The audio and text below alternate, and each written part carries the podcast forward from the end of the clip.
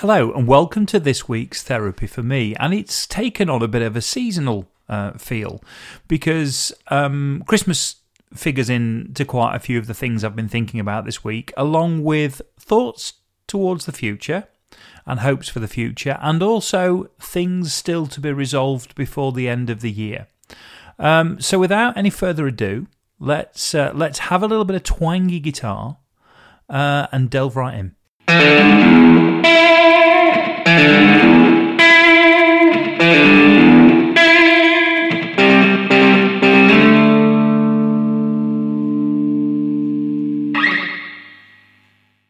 Monday.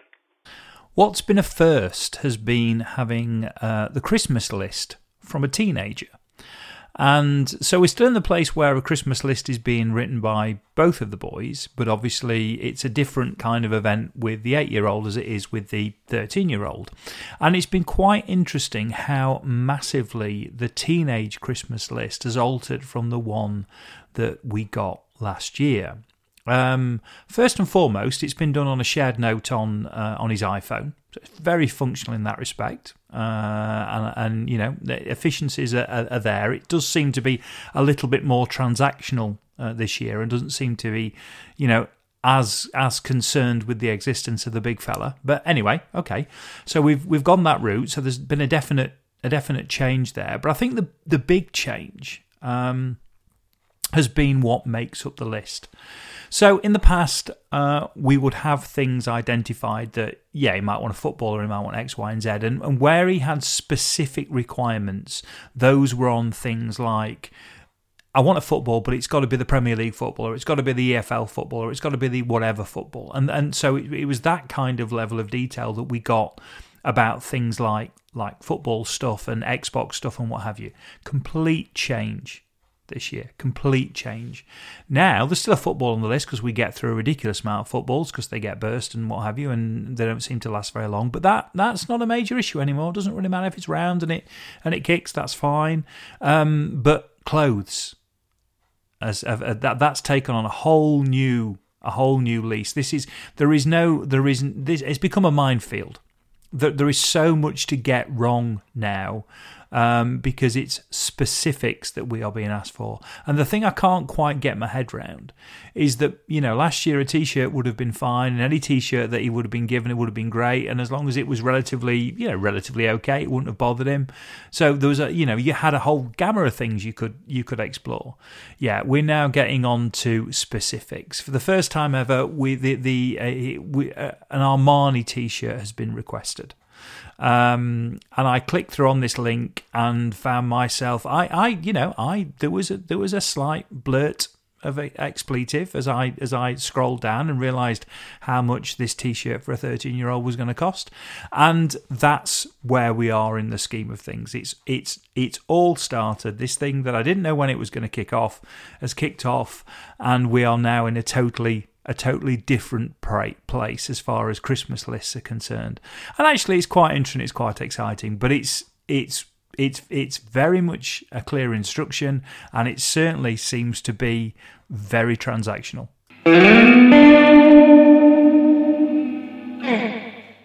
Tuesday. If you have any experience of the Elf on the Shelf, then you're going to very much know what I'm going to get into next. 3 or 4 years ago, when the whole Elf on the Shelf thing kicked off, we said, okay, fine, let's get involved. Let's do it. And it seems like a nice thing to do through Advent. Great thing for the kids. Let's get involved in the whole Elf on the Shelf thing. So we procured an elf, and that very first year the elf appeared. And if you're not familiar with the Elf on the Shelf thing, basically an elf appears on the 1st of December, and he stays in your house for the Advent period, and he is a naughty elf, and so the elf will get involved in mischief, and you're not allowed to touch the elf, and the elf won't move through the day. It's one of those things where he is where he is, and if there's people around and looking, he will stay perfectly still. But as soon as the house is quiet and people have gone to sleep, then the elf will get up to, nefarious acts. So we said we'd get involved in this, and we did, and that's all fine. The problem is that we're now on year 4, possibly even year 5, and it's starting to really get hard work, because it's 24 different things you have to come up with for this elf to do.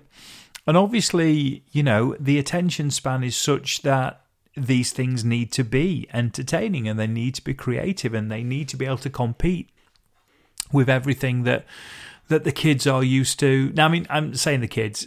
Clearly, it's the youngest, so it's the 8-year-old now who is you know, fully immersed in the world of the elf.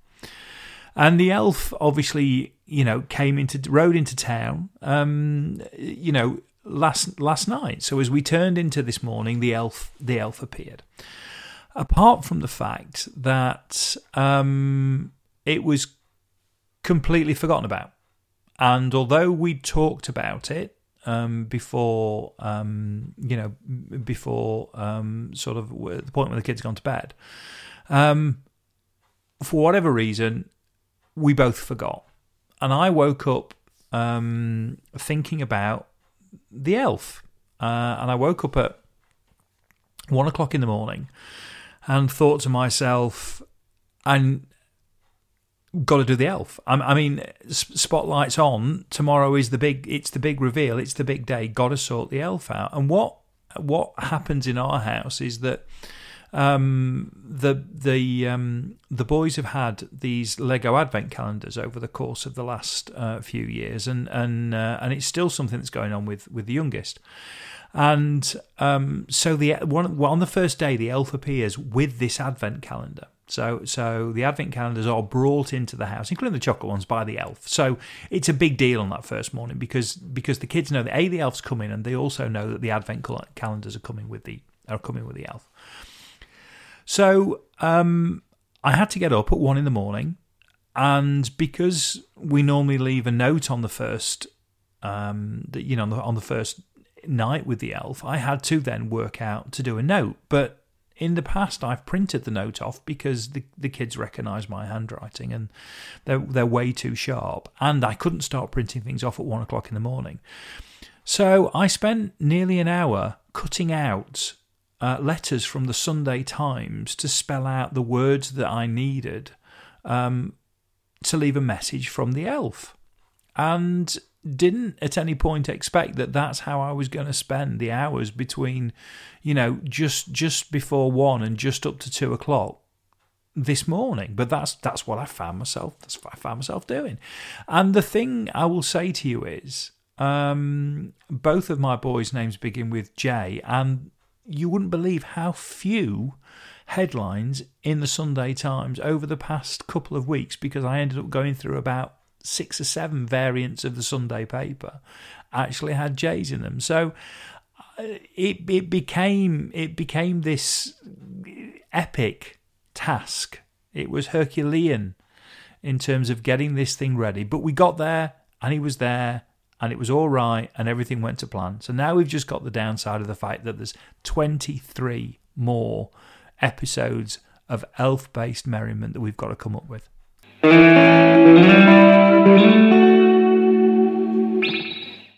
Wednesday. There's been a bit of a kind of overview.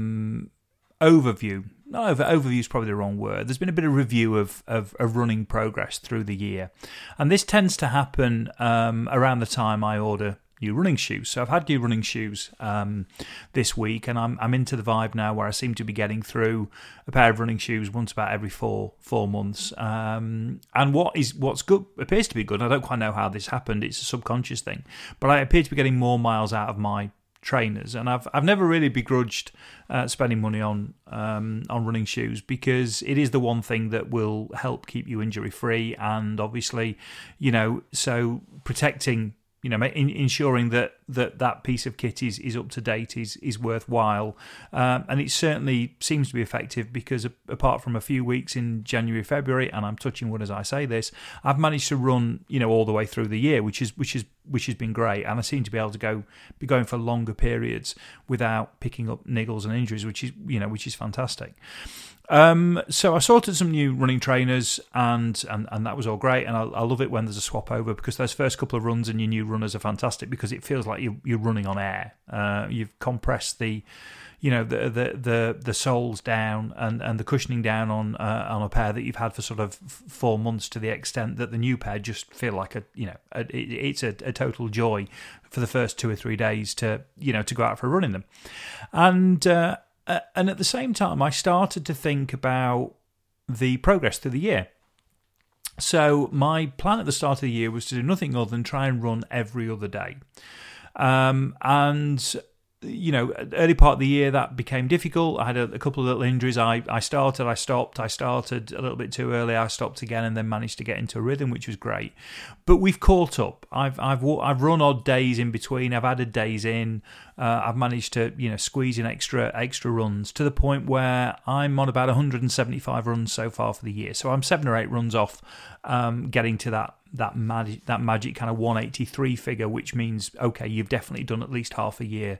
You at least every other day in the year, or half the days of the year, you have managed to pull the trainers on and go out for some kind of run.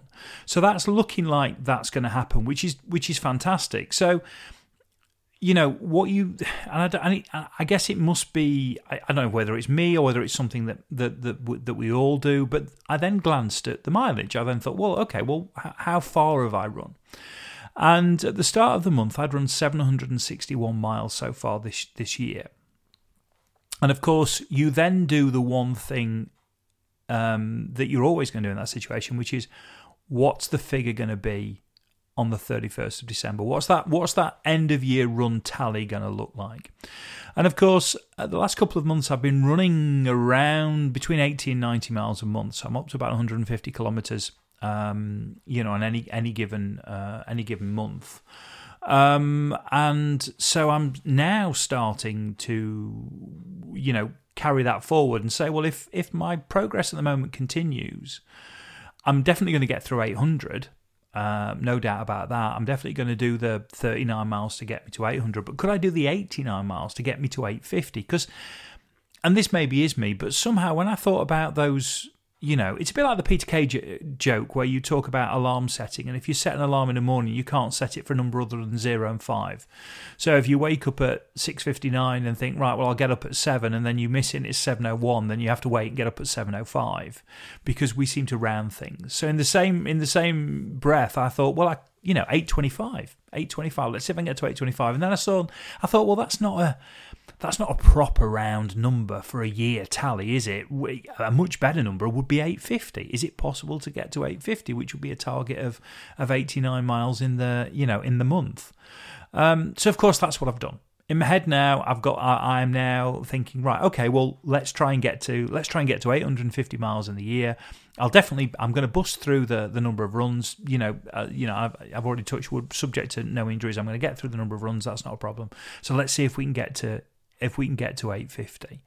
And it made me stop and think about the way my thought processes work, and that part of my nature that seems to want to see that improvement and that progression, because I'd had that. I mean, if you'd asked me at the start of the year if I'd run every other day, would I be happy with that? I would have been over the moon. And if you'd said to me, if you run 750 miles, we'd be happy with that, I would have been over the moon with that as well. But we're in a different place now, so that's what we're looking at to end the year. Even though the weather could be terrible, even though it's going to be freezing cold, even though it's going to be harder to get up on those days, far harder than it was to get up and go out in June or July, 850 has now become the number that I'm just seeing if I can get to. Thursday. I think it's incumbent on us at the moment to invest in the future, and that isn't going to be what you think it's going to be. I was in Huddersfield today, and I walked past Caffè Nero, And I've got to know the staff in Caffè Nero quite well over the years, and it was somewhere that, you know, we've been going for a long time, and it's my preferred, of the chains, it's my preferred coffee. So, you know, I'd rather have that over Starbucks or Costa, given the choice. And I know Caffè Nero have been going through a tough time at the moment, and it made me realise that even though I was in two minds as whether I wanted a coffee at the point when I walked past, that if I want these things to still be there in the future, then you have to make little investments now to ensure that they are there when you actually really want them. Because I can't imagine a situation moving forward where that store wouldn't be there. And I've spent a lot of time there, particularly in the last year. I've disappeared off to work there, and you know, and it's always been somewhere that's been a great bit of refuge. And if you do work at home, you know, a lot of the time on your own, then you do find yourselves going out for an hour, you know, every few days just to interact with people. And I know that's not quite the same now as it used to be, but it will be there again in the future. So you have to protect these things to make sure that they are still around when you want them. So I popped in and I ordered a flat white, and I bought a couple of mince pies. I bought those for Mrs. S. You know, I can't stand mince pies. Let's not even start the whole mince pie thing, but I can't stand mince pies. Can't stand anything like that. But anyway, you know, just because it seemed the right thing to do to ensure that when we come out of this, because that's a perfectly viable business, that actually the, you know, what has been 2020 doesn't do for something that has a place moving forward. And I think it's something we just not start to need to think about. And it's the second time I've done it this week, because I did it with my trainers, with my running trainers, in terms of the fact that I could have bought from two or three locations, and I've bought from sportsshoes.com in the past, and they're absolutely great, and it's a firm in Yorkshire, and I've got no problem, they're very good at what they do, but they will have been having a relatively good time, I would have thought, through lockdown, because they were very able to continue their business and what have you. And we had a store in Huddersfield called Up and Running, and I've spent a lot of time in there. The guys have been great. They've helped me, you know, understand the right shoes. They measured my running gait, all that kind of thing. They helped me understand what I needed and gave me some knowledge about running shoes, which is important if you're going to run, particularly, you know, for somebody of my age who stands more chance of getting injured. So, and that store unfortunately closed, and it closed very early on in the first wave of lockdown. And I made the point of buying something from Up and Running, which is still a going concern, and they still have stores, on the hope that A, not only will it help them, but also they might start to analyse the data further down the line of where people are buying, realise that people are buying from around this area, and maybe there's an opportunity that store, you know, might be able to reopen. Maybe after a reset and a possibility, you know, I imagine there will be more property coming available. They might be able to find some way of re-engaging with the community around here, or whether they maybe look and say, well, okay, Huddersfield's not for us, but maybe we could. There's Holmfirth, because there's the Holmfirth Harriers there, and maybe actually a store in Holmfirth might work. I don't know, but I think if you think about where you invest the spending you are making at the moment, and try and make it a little bit strategic, even if it means that you're not necessarily chasing down absolutely the cheapest price and everything, you might be able to ensure that the services and the people that you want around you moving forward are there when we actually get to the other side of where we are.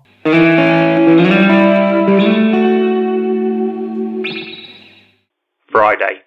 Okay, so I'm going to have another crack at 5 for Friday, which is what I started last week, and this is just the idea of a quick fire round to throw out 5 things on a Friday rather than concentrating on just one thing. And this is interesting for me because often things float through my head that are very, very short kind of ideas, but actually I want to mention, but in reality wouldn't make up a 2, 3, 4 minute segment. They're fleeting things, so it's almost a fleeting 5 for Friday.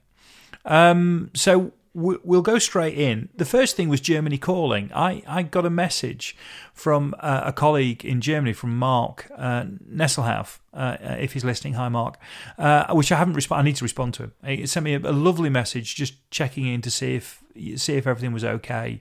Reminded me of the fact that it's over a year since I finished working for Sure, and made me realise how many of those people I do miss interacting with on a daily basis. And he listened to a couple of the podcasts and was just, reflecting on the fact that it's those conversations that we're missing. It's just those bits, those intricacies of that particular relationship, which are unique, that you lose when you move on from a workplace, because you don't have those moments of interaction. You have to go out of your way for them, as opposed to them just being part of your everyday. So hi to Mark, and I will drop you a response, I promise, but lovely to hear from you. So that was a nice little thing. I woke up on Monday and saw something on Twitter, which was it was cathedral organs. It was Bach's Toccata and Fugue in D minor, which is the famous one. It's the one you think of with Dracula or what have you at the da-na-na. It was that one, and it had been they'd taken a number of organs from a number of different cathedrals, and everybody had recorded themselves playing this piece, and then they'd spliced together all the different sections to make a complete piece. But you got to really hear the difference between all these organs in all these locations, and I thought it was absolutely magnificent. So I'll put the link on. I'll try and find the link and pop the link on the show notes. But that made me smile. I've got a new microphone. I've taken ownership of a microphone called an SM7B, which I've fancied one of these for ages. You may or may not be able to hear the difference, and I'm struggling. Apologies this week if everything's a bit up and down, because I'm struggling to learn how to use it. In that respect, that sounds like daft, but it responds differently to the mic I had before, so it's affecting how I'm speaking into it. So I'm not really 100% comfortable with it yet. So, but it's beautiful, and it's lovely, and it sounds great, and I'm really pleased with it. So that was it. That was a great thing for this week. And the two other really little things. One, I have a specific Yankee candle that I burn in my office. And it's one that we bought for the first time, I think, 3 years ago. And it was a Christmas one. It's called Candy Cane Collection. And it's got a peppermint smell to it. And it's absolutely fantastic. And it disappeared, but it's come back. So last year, I found somewhere that had got stock and bought up 3 of these things. And I've still got, I've managed that. They've kept me going through the year, because I bought the really big ones. But it turns out that no fear, because it's actually become a staple part of the line. So it was great. Absolutely great to find out that was an ongoing thing, because I just really like it. So that's great, and it smells like Christmas, which is the idea of something just smelling like Christmas all year round is fantastic. And then finally, on a festive theme, the festive bake that I didn't get, that I spoke about last week, I had today, and they are a magnificent taste sensation. This stuffing, turkey, cranberry, this whole idea of biting into a bake and having your Christmas lunch explode in your mouth, it was great. It's not for all year round, clearly. It's not for every day, but as a treat, it was amazing. I thoroughly enjoyed it. I hope you're all well. I hope you're keeping safe. If you've got nice snow, because there's snow floating around, I hope it's put you in that festive mood. And I will talk to you all next week.